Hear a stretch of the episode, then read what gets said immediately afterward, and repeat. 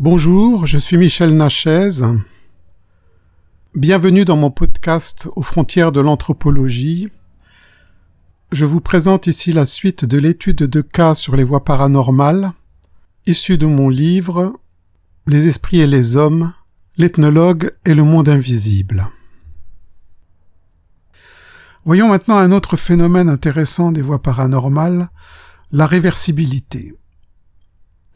Un autre phénomène des voies paranormales mérite une attention toute particulière. Il existe des messages réversibles qui révèlent une autre signification. Un enregistrement se fait dans un seul sens, le sens de défilement de la bande magnétique, de la droite vers la gauche sur les magnétophones habituels. Lorsque des paroles sont enregistrées et lorsqu'on lit ce même tronçon de bande en sens inverse, de la gauche vers la droite, on entend une salade de vocables, normalement. Sons et vocables sont inversés, et la restitution est étrange et totalement incompréhensible. Ce phénomène est identique dans un enregistrement numérique. En inversant le sens de lecture dans le logiciel audio, on obtient du charabia. Certains messages paranormaux défient cette loi. Si l'on fait défiler le même tronçon de bande en sens inverse sans modifier la position sur la tête de lecture, on entend un autre message dont les mots et le sens sont différents. Cette particularité a été étudiée par des ingénieurs du son sans qu'il leur fût possible de trouver une explication logique. Moi-même, qui utilise des magnétophones depuis très longtemps, je possède toujours mon vieux Revox B77 à bande, je n'y croyais pas avant de l'avoir expérimenté. L'intérêt du phénomène réside en ce qu'il est possible de dupliquer le message paranormal à volonté et d'obtenir, en inversant le sens de lecture, un autre message avec une autre signification. Aujourd'hui, l'ordinateur permet de manipuler les sons avec souplesse et simplicité. Une copie numérique du message paranormal présente les mêmes caractéristiques qu'une copie sur bande magnétique. En inversion, un autre message est restitué avec une autre signification. Afin de vérifier s'il existait une différence entre le texte paranormal et le texte dicté par un humain, je me suis livré à une petite expérience. J'ai demandé à une personne de bien vouloir prononcer les deux messages So haben dolige Menschen, ainsi des personnes méchantes ont, à l'endroit, et qui donne à l'envers Man stürzt in den Untergang, on sombre dans le naufrage. Après l'enregistrement numérique, j'ai inversé les deux enregistrements et l'on obtient sans conteste une suite de vocables incompréhensibles. Ceci est prévisible et normal. Ainsi, so haben dolige Menschen se transforme en et non en man stürzt in den Untergang, comme dans le message paranormal initial. Il y a donc bien une différence fondamentale entre le message normal de la voix humaine et l'enregistrement de la voix paranormale. N'importe qui, en possession de ce message paranormal, peut reproduire ce phénomène et vérifier par lui-même. Cela est reproductible et il n'est pas nécessaire de disposer d'appareillage sophistiqué. Note. Il n'est pas possible de reproduire ce phénomène sur un magnétophone à cassette habituel, ni avec un appareil auto-reverse, car en ce cas l'appareil lit les pistes adjacentes. Pour se rendre compte du phénomène, il faut disposer d'un magnétophone à bobine et tourner soi-même la bande manuellement en sens inverse, ou disposer d'un magnétophone qui permet la lecture inversée. Tout ordinateur équipé d'une carte son et d'un logiciel d'enregistrement fait parfaitement l'affaire puisqu'en général ces logiciels sont équipés d'une fonction d'inversion du sens de lecture. Fin de la note. Voici quelques exemples en illustration. Hildegard Schaeffer, endroit. So viel Licht hier, il y a tellement de lumière ici. Envers, es geht mir nicht gut, je ne vais pas bien. Endroit, ruf mich nun, appelle-moi à présent. Envers, hier. Je t'entends ici. Endroit, Glaubfest, crois fortement. Envers, Versuche, essaye. Friedrich Jürgensen. Endroit. So haben dolige Menschen. Ainsi des personnes méchantes ont. Envers, man stürzt in den Untergang. On sombre dans le naufrage. Une tentation d'explication serait l'argument qu'une certaine prononciation des syllabes permettrait de simuler phonétiquement un autre message en inversant le sens de lecture. Cela est certainement possible dans certains cas. Cependant, il existe des messages où des sons différents se manifestent. Par exemple, Das war eine Tote, ceci était une morte, donne, en inversant, wir rufen ab, nous rappelons. Le O n'apparaît que dans un sens de lecture. Cette particularité des voix paranormales est à elle seule assez éloquente pour réfuter tout un ensemble d'arguments arguant de la fraude ou d'une manipulation des sonorités. Même avec les moyens actuels de l'informatique, il serait certainement extrêmement difficile, voire impossible, de créer ce phénomène facilement et rapidement. De nombreux enregistrements et essais seraient nécessaires avant de prononcer les syllabes de la bonne manière. Or, il est largement attesté que les voix paranormales s'enregistrent en une seule fois et rapidement. Ce phénomène est encore bien plus complexe à reproduire par une personne qui ne s'y connaît pas forcément beaucoup en effets spéciaux. Vu le nombre extrêmement élevé de voix paranormales, un être humain devrait produire un travail colossal pour réussir à ne produire que quelques-unes des voix qui se manifestent pendant les séances d'enregistrement, même avec le matériel dont on dispose aujourd'hui. À l'évidence, toute fraude ou cause accidentelle est exclue, concluent les ingénieurs et techniciens qui ont étudié la question. Autre point, la vitesse de défilement de la bande magnétique. Abordons à présent une autre particularité des voix paranormales qui concerne la vitesse de lecture. Certains enregistrements comportent des messages qui ne sont compréhensibles qu'à une vitesse inférieure ou supérieure à la vitesse normale d'enregistrement. Certaines voix parlent si vite qu'il est impossible de comprendre du premier coup. Il faut dans ce cas ralentir la vitesse de lecture. Les voix très lentes, par contre, sont plus rares. D'après Fidelio Köberle, il arriverait également que des messages différents soient perceptibles lorsque l'on change la vitesse de défilement du magnétophone. On aurait là le même principe que celui évoqué plus haut et concernant le sens de défilement de la bande, à la différence qu'ici, si un message est enregistré à la vitesse de 9.5 cm seconde, un autre message apparaîtrait à une vitesse de 4.75 cm seconde ou 19 cm seconde sur le même tronçon de bande. Pour ma part, je n'ai pas encore rencontré ce phénomène. Point suivant, les effets spéciaux. Les voix paranormales sont également accompagnées d'effets spéciaux, bruit de contact, cliquetis, claquements, ondes porteuses, échos, ralentissement ou accélération des phrases, modification des timbres, comme on peut les obtenir avec des boîtes à effets numériques utilisées par les musiciens, musique et chant. Pourquoi? En fonction de la théorie animique, l'inconscient s'amuserait-il, en plus des messages, à rajouter des effets spéciaux? Quelle en est l'origine? Quelle en est la fonction? Aucun élément de réponse n'a pu être apporté à ce jour, à part ceux que donnent les voix paranormales. Point suivant, les voix paranormales et la connaissance. Abordons à présent le contenu des messages du point de vue de la connaissance. Il s'avère que ce contenu ne surpasse jamais le niveau de la connaissance du savoir contemporain. Aucune révélation, aucune information inconnue à ce jour, aucune connaissance de pointe qui dépasserait le stade de nos connaissances actuelles n'a jamais été captée par la transcommunication instrumentale. Les indications techniques des voies paranormales concernant l'amélioration des moyens de transcommunication ne décrivent jamais une technologie étrangère ou nouvelle. Il s'agit, en fait, plutôt d'indications concernant le maniement ou l'assemblage des appareils qu'utilisent les expérimentateurs. Ces assemblages semblent étranges, voire incongrus, mais ils utilisent des moyens conventionnels, des éléments électroniques ou électriques que l'on trouve dans le commerce. Parfois, de nouveaux appareils sont construits sous la direction des voies paranormales, mais ils sont toujours simples et les montages électroniques ne présentent aucune difficulté. Lorsqu'on demande aux voies paranormales la raison de ces limitations, elles répondent généralement qu'il n'est pas dans leur volonté de manipuler les vivants, ni d'influer sur leur destinée ou leur libre arbitre. Elles font de plus état d'une censure qui leur serait imposée. Si l'on se réfère à la thèse dite animique, dans le sens où seul l'inconscient produirait le phénomène des voies paranormales, le savoir de l'expérimentateur ne peut théoriquement se surpasser à lui-même. Pourtant, la créativité du psychisme humain est capable de stupéfiantes prouesses puisque l'on connaît des savants, et ils sont relativement nombreux, qui ont fait des découvertes fondamentales en état de conscience modifié ou en rêve.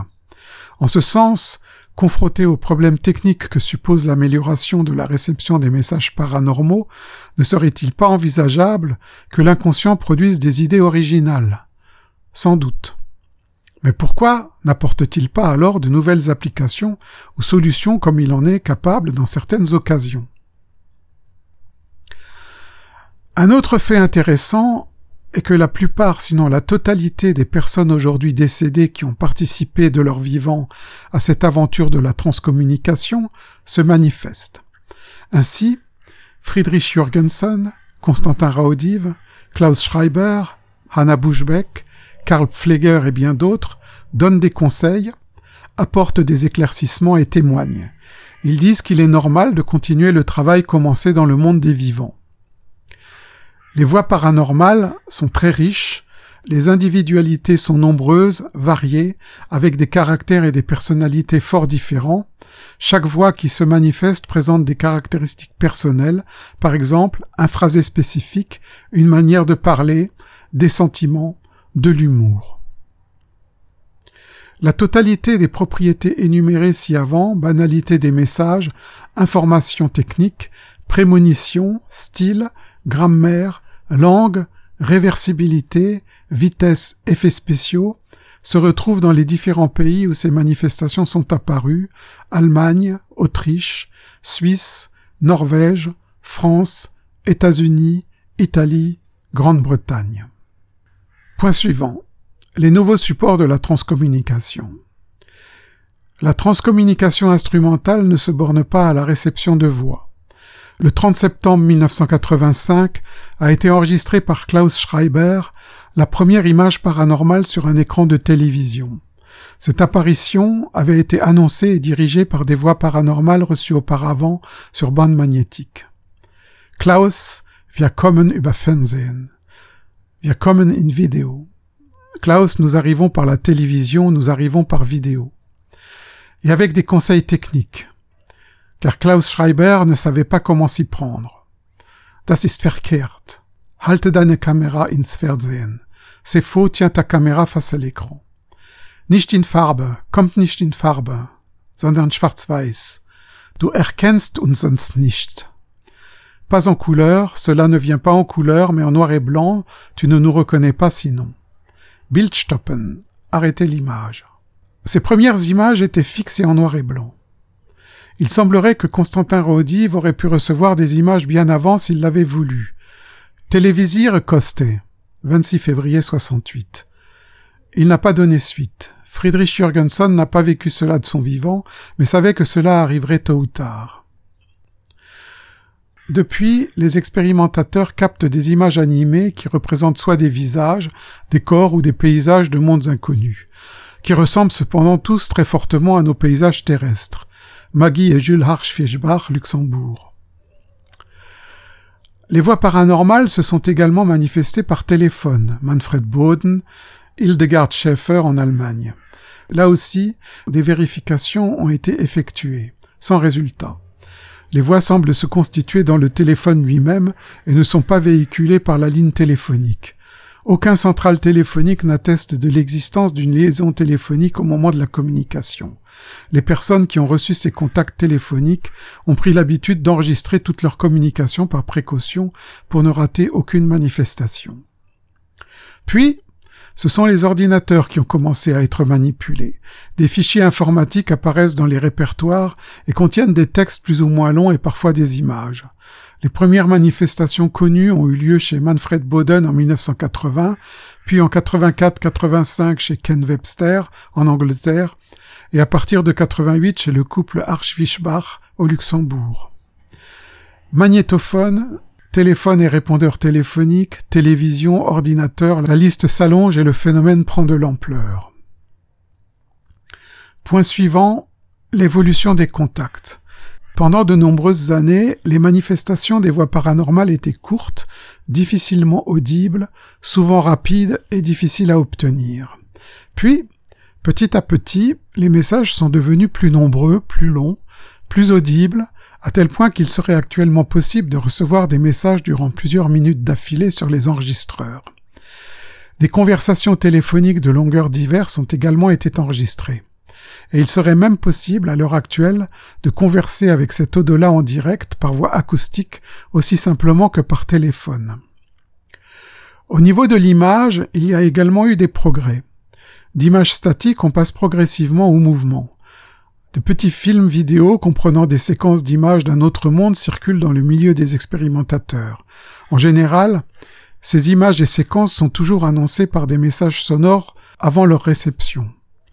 Tout se passe comme s'il y avait des stations émettrices de l'autre côté qui perfectionneraient, de plus en plus, les moyens de communication. Note. Les voix paranormales parlent souvent de stations, certaines ont des noms, Zeitstrom, fleuve du temps, ABX Juno, station d'investigation centrale. Ce que cela signifie est très difficilement compréhensible. Fin de la note.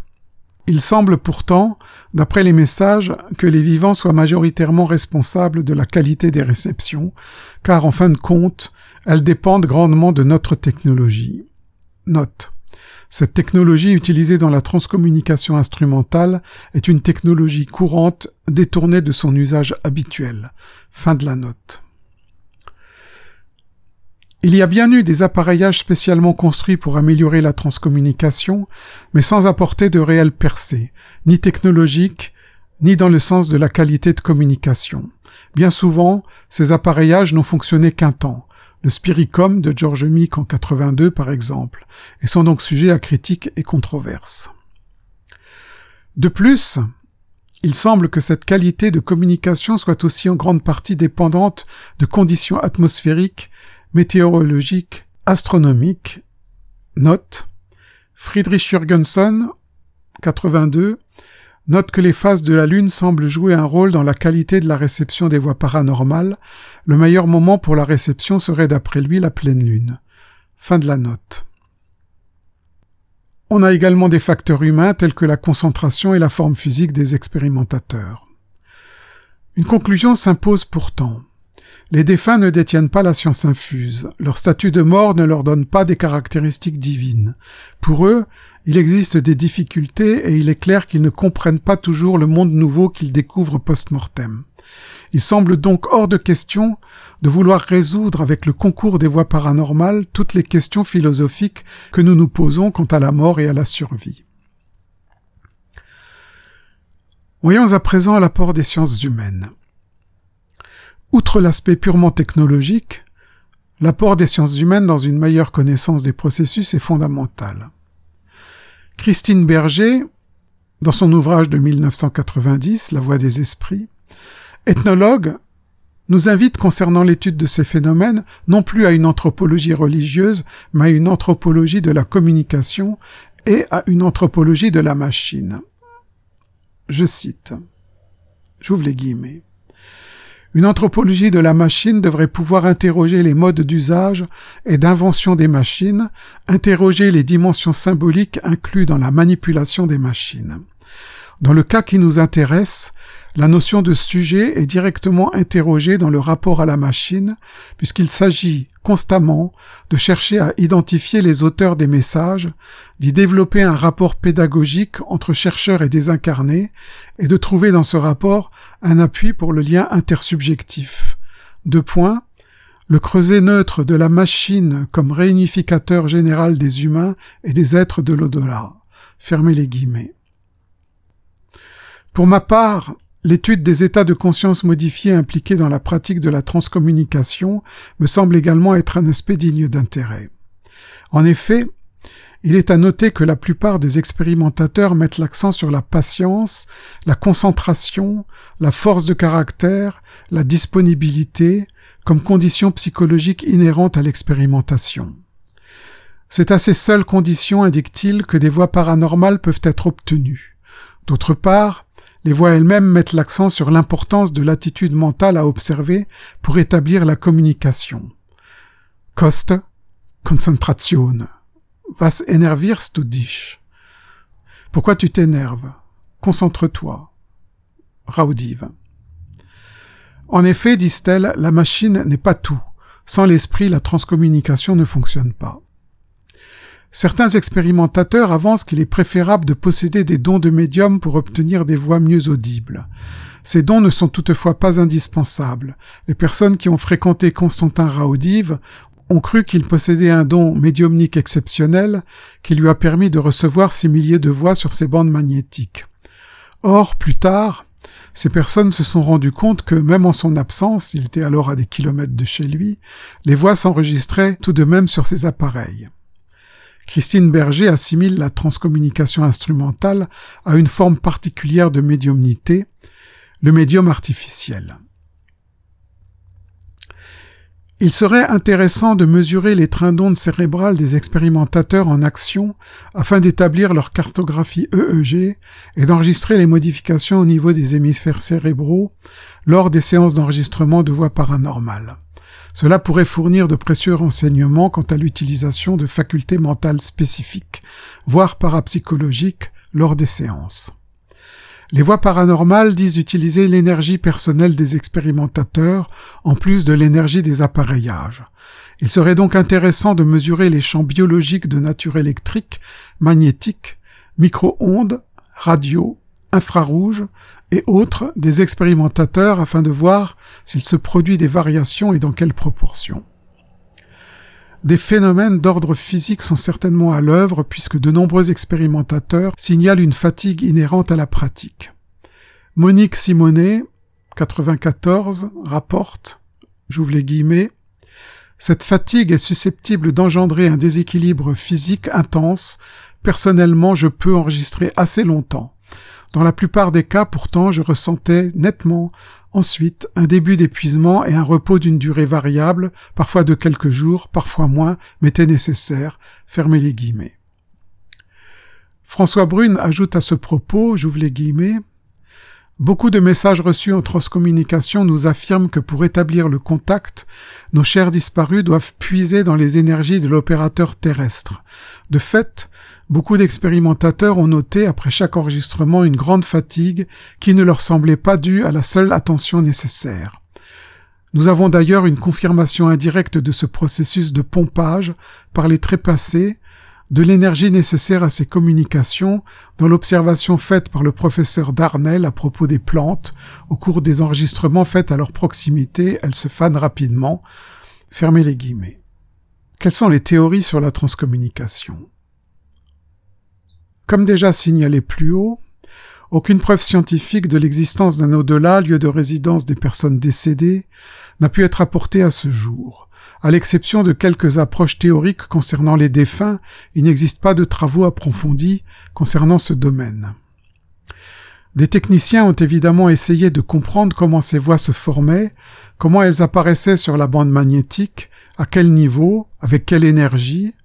L'hypothèse que les appareils captent des ondes électromagnétiques sauvages a été émise puis très vite rejetée comme non pertinente. Aucun élément de réponse n'a pu être apporté à ce jour. Des techniciens ont démonté des magnétophones, des micros, testé les composants électroniques des appareils les uns après les autres, sans résultat.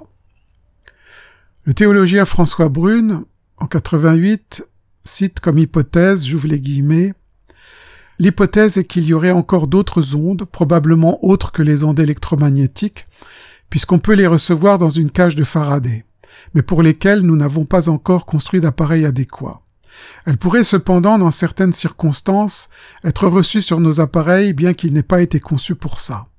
Ces ondes, d'un type encore inconnu pour la science, faute d'appareils adaptés, se situeraient à un niveau de réalité où il n'y a plus d'espace ni de temps, probablement au niveau quantique. C'est dire combien le terme d'onde que je garde, faute de mieux, est impropre en raison précisément de ses propriétés nouvelles. Fermez les guillemets. On ne sait toujours donc rien concernant le processus mis en œuvre. On avance des théories quantiques pour aborder le phénomène. Beaucoup d'hypothèses ont été élaborées puis rejetées, car nos connaissances actuelles sur les univers parallèles ou les autres dimensions de l'univers sont encore peu élaborées. Max Planck s'est manifesté à Constantin Rodive le 23 janvier 71. Ouvrez les guillemets, Coste Planck. Anti-Costi. Fermez les guillemets. C'est ce qu'il a répondu à la question de savoir à quoi ressemble l'au-delà. C'est très insuffisant. Pourtant, cette notion d'anti revient de temps à autre, mais il est impossible de savoir à quoi elle fait référence. S'agit-il d'un univers composé d'antimatière? Se demande Constantin Rodive. William Roll, cité par Hardy en 1986, mathématicien anglais se basant sur la théorie de l'univers holographique, note l'univers holographique est composé d'un ordre explicite ou déployé, qui est notre monde habituel, et d'un ordre impliqué qui est la source de tous les phénomènes, mais que nous ne pouvons appréhender avec nos sens. Fin de la note. Donc William Roll se base sur la théorie de l'univers holographique du physicien David Bohm et émet l'hypothèse de la structure psy, structure qui permet la survivance de la personnalité en tant que survivance des traces impliquées.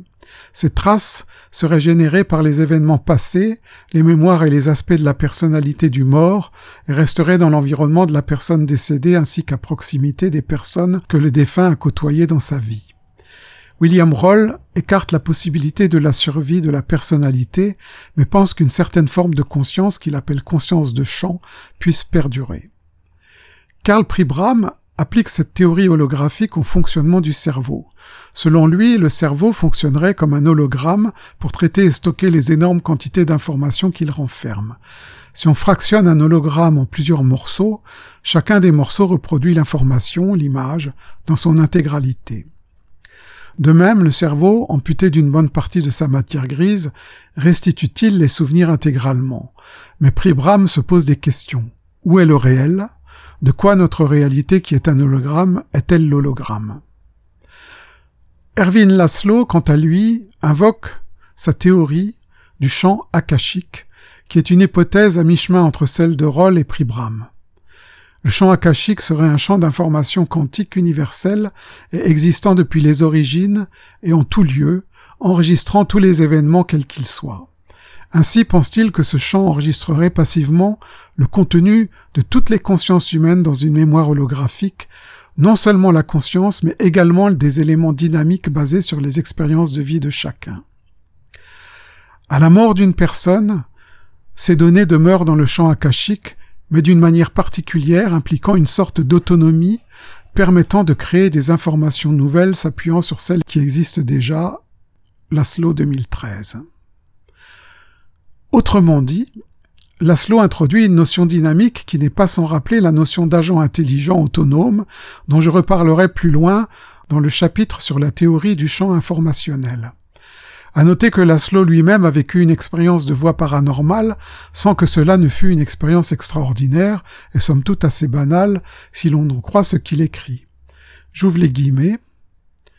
Je voudrais mentionner une expérience de TCI, transcommunication instrumentale, dont j'ai été témoin, mais surtout à laquelle j'ai participé. J'ai parlé avec des voix apparemment désincarnées, provenant d'une vieille radio en l'absence complète de fréquences électromagnétiques habituelles et de leur modulation électronique. J'ai même conversé dans ma langue, le hongrois, l'une des voix disait Ici nous parlons toutes les langues, bien que le médium par lequel passait le contact radio avec mes interlocuteurs probablement décédés ne le parla pas. Laszlo 2013. Régis et Brigitte Duteil ont élaboré la théorie superlumineuse, également dérivée de la théorie holographique de Karl Pribram. Pour eux, notre être réel se situe dans l'univers superlumineux, composé de particules, les tachyons, allant plus vite que la lumière. Nous-mêmes, existerions dans l'univers sous-lumineux, celui que nous connaissons, et nous ne serions en fait qu'une projection de type holographique de notre vraie nature qui, elle, demeurerait dans un univers aux lois totalement différentes, instantanéité de tous les événements, synchronicité, temps qui ne coule pas sans être figé, c'est l'information qui joue un rôle primordial dans ce modèle, elle détermine la richesse des hologrammes dans l'univers sous-lumineux, notre monde matériel, notre corps, et notre esprit. Concernant les voix paranormales, Régis et Brigitte Duteil concluent, j'ouvre les guillemets, il pourrait s'agir de messages holographiques en provenance de conscience partielle bloquées au stade lumineux, fermez les guillemets, Duteil 1990.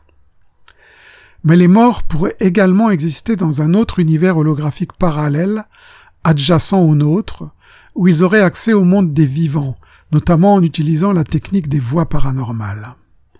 En fait, la plupart des recherches ne s'occupent pas spécifiquement de la mise en évidence d'un lieu ou d'un univers des morts. Les modèles scientifiques du nouveau paradigme, physique quantique, théorie du chaos, univers fractal, champ morphogénétique, sont souvent utilisés pour expliciter les phénomènes parapsychologiques et permettent la description de champs énergétiques qui n'est pas possible, à l'heure actuelle, avec notre technologie, de mettre en évidence expérimentalement, structure psi de Roll, champ L de Bure, champ M de Wassermann, champ psychique de Burt, Biofeld et bioplasma chez les Russes.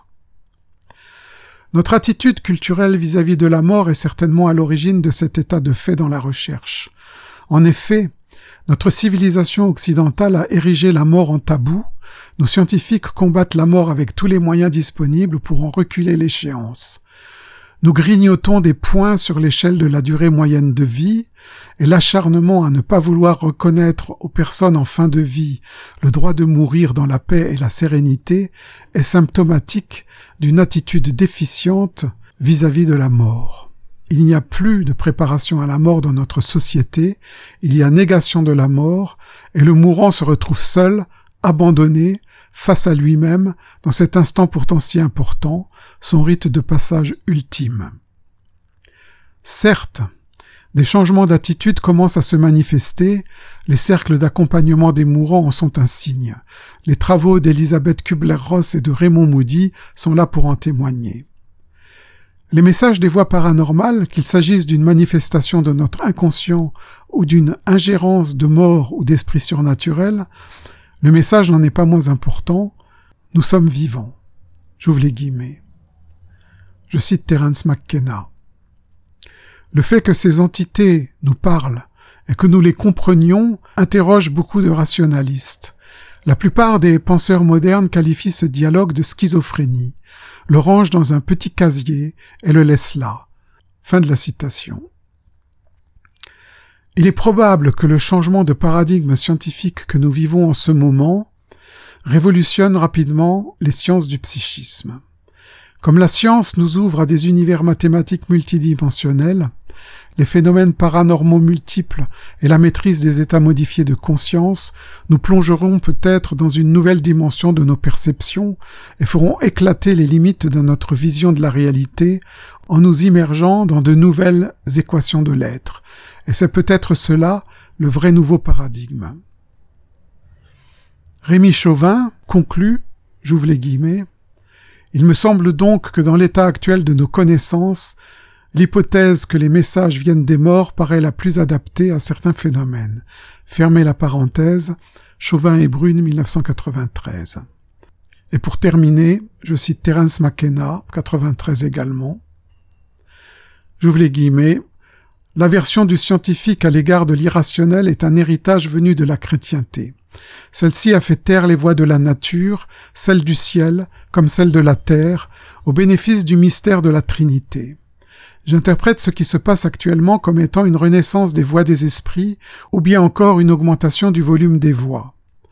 Il me semble que cela fait partie intégrante de la crise écologique de la planète. Il faut étudier les forces élémentaires, les voix, les murmures des entités désincarnées, et se pencher sur elles avec attention. Fermez les guillemets. Voici, pour terminer, un exemple enregistré en 1987 par le couple Arch-Fischbach au Luxembourg, et on y entend la voix désincarnée d'une entité qui s'appelle le technicien. Cher technicien, cher Constantine Raudy,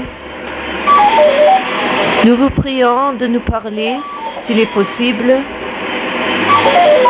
Lieber Techniker, 20 Uhr und 16 Minuten, 22.06.1987.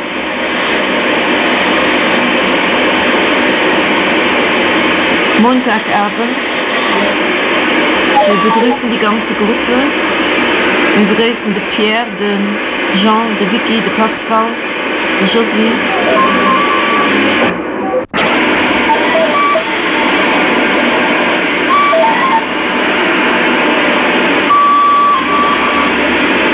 18 minutes, le 22 juin 1987.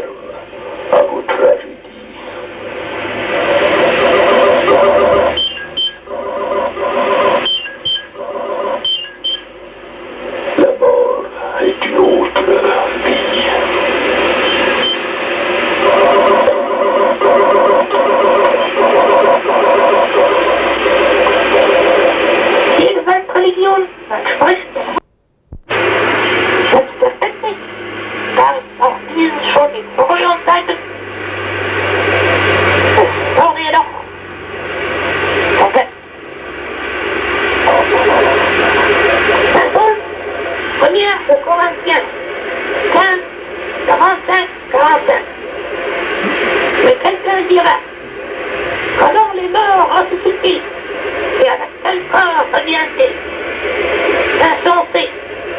Ce que tu sèmes ne reprend pas vie, si d'abord il ne meurt. Ce que tu sèmes n'est pas le corps qui naîtra, mais un simple grain de blé peut-être, de quelque autre semence. Et Dieu lui donne le corps qu'il a trouvé bon lui donner. À chaque semence, le corps qui lui est propre. Toute chair n'est pas la même chair. Mais autre est des hommes, autre celle des oiseaux, autre celle des poissons. Il y a aussi des corps célestes et des corps terrestres. Mais l'éclat des corps célestes est différent de celui des corps terrestres. Autre est l'éclat du soleil, autre l'éclat de la lune, autre l'éclat des étoiles.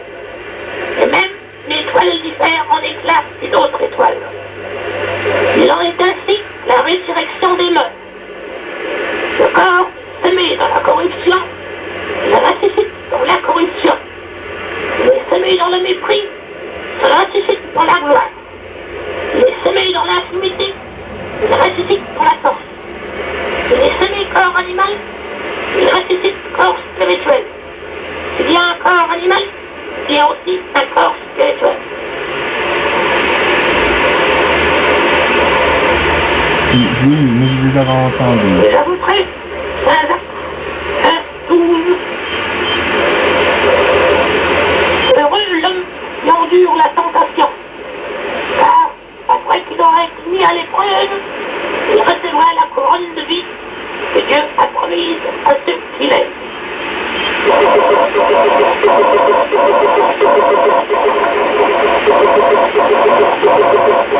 Restons sur cette fréquence.